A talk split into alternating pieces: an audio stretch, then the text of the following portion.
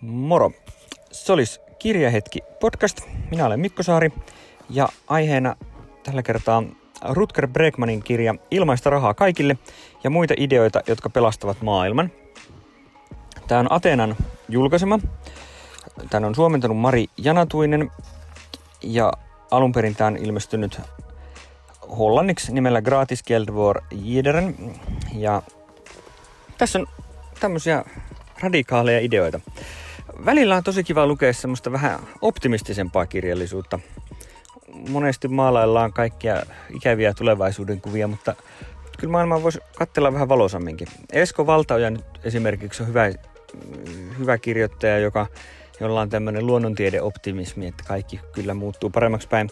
Tämä Bregman on nyt sitten tämmöinen yhteiskuntatiedeoptimisti. Että tässä on tämmöisiä hyviä ideoita. Että kun Bregmanin tavallaan ajatus on se, että ihmiskunnan historia on menestystarina, että nyt ihmisillä menee oikeasti paljon paremmin kuin koskaan ennen. Että miten voitaisiin tehdä vielä parempi maailmasta. Ja Bregmanin ratkaisut on perustulo, viidentoista tunnin työviikko ja rajojen avaaminen maahanmuutolle. No, näähän on aika kovia ideoita. Ja tota, tämä varmasti herättää monenlaisia reaktioita tämä kirja. Varmaan jakautuu enimmäkseen kolmeen osaan, eli on, on ne, jotka on sitä mieltä, että jes, onpas kiinnostavaa. Sitten on ne, että hyi hemmetti, verenpaine nousee jo pelkästään kirjan nimen kuulemisesta. Ja sitten on nämä, joiden mielestä ihan kivoja ideoita, mutta ei ne kyllä käytännössä toimi. Että tämä on vähän tämmöinen persoonallisuustesti, että mihinkä näistä ryhmistä itse kukin sitten osuu minkäkin idean kohdalta. Eihän tietysti kaikkien tarvitse kaikesta, jokaisesta näistä ideoista olla samaa mieltä. Mutta tämä ei nyt ihan pelkkää niin kuin suunsoittoa ole. Tässä on aika paljon tämmöistä tieteellistä taustaa esimerkiksi tästä perustuloasiasta. Aika paljon näyttöä siitä, mitenkä ihan oikeasti tämä niin kuin köyhyys monessa tapauksessa johtuu siitä, että ihmisellä ei ole rahaa ja se ratkeaa sillä, että ihmiselle antaa lisää rahaa. Ja että se niin kuin ihan oikeasti on, toimii näin. Että esimerkiksi Liberiassa oli tehty tutkimusta, jossa oli annettu kaksisataa. Täällä oli valittu kaksisataa semmoista ihmistä, joille nyt niin kuin viimeiseksi tulisi mieleen antaa rahaa. Että siellä oli narkkareita ja vankeja ja rikollisia ja ties mitä. Ja nämäkin ihmiset osas käyttää ne rahat sitten kuitenkin ihan järkevästi. Niin, niin ehkä se nyt sitten tavallaan ihmisiin voisi vois luottaa ja voisi antaa rahaa. Ja niin kuin esimerkiksi kehitysapu on vähän semmoinen, missä niin kuin, kun on ruvettu mittaamaan oikeasti vaikutuksia, niin on, on havaittu, että perinteinen kehitysapu ei ole erityisen tehokasta, mutta suora rahan antaminen tuntuu toimivan.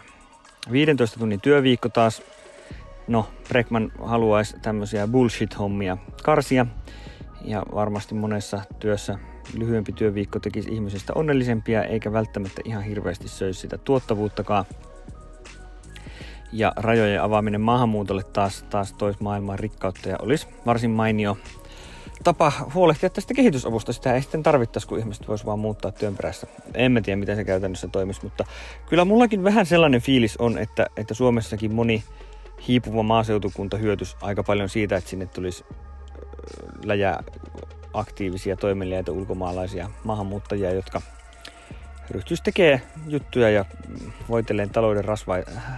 Voiteleen talouden rattaita. No niin, melkein osaan puhua. Mutta tota, nämä on tietysti isoja, isoja kysymyksiä, eikä nämä nyt ole silleen helppoja vastauksia. Ei Bregmanillakaan ole mitään helppoja vastauksia näihin, mutta tämä on tämmöistä isojen ideoiden kirjallisuutta, että tätäkin tarvitaan, että joku, joku heittää näitä isoja ideoita. Ja voihan olla, että näiden ideoiden aika joko on tai ei ole nyt. Ja tota, ne tulee tai ei tule, mutta, mutta ei se, että joku sanoo, että, että nämä on ihan älyttömiä ideoita, niin ei se ainakaan mikään perustelu, koska, koska kyllähän niin kuin just orjuuden lakkauttaminen ja naisten äänioikeus ja tämän tyyppiset jutut on ollut ihan yhtä älyttömiä ideoita kuin mitä perustulo on nyt.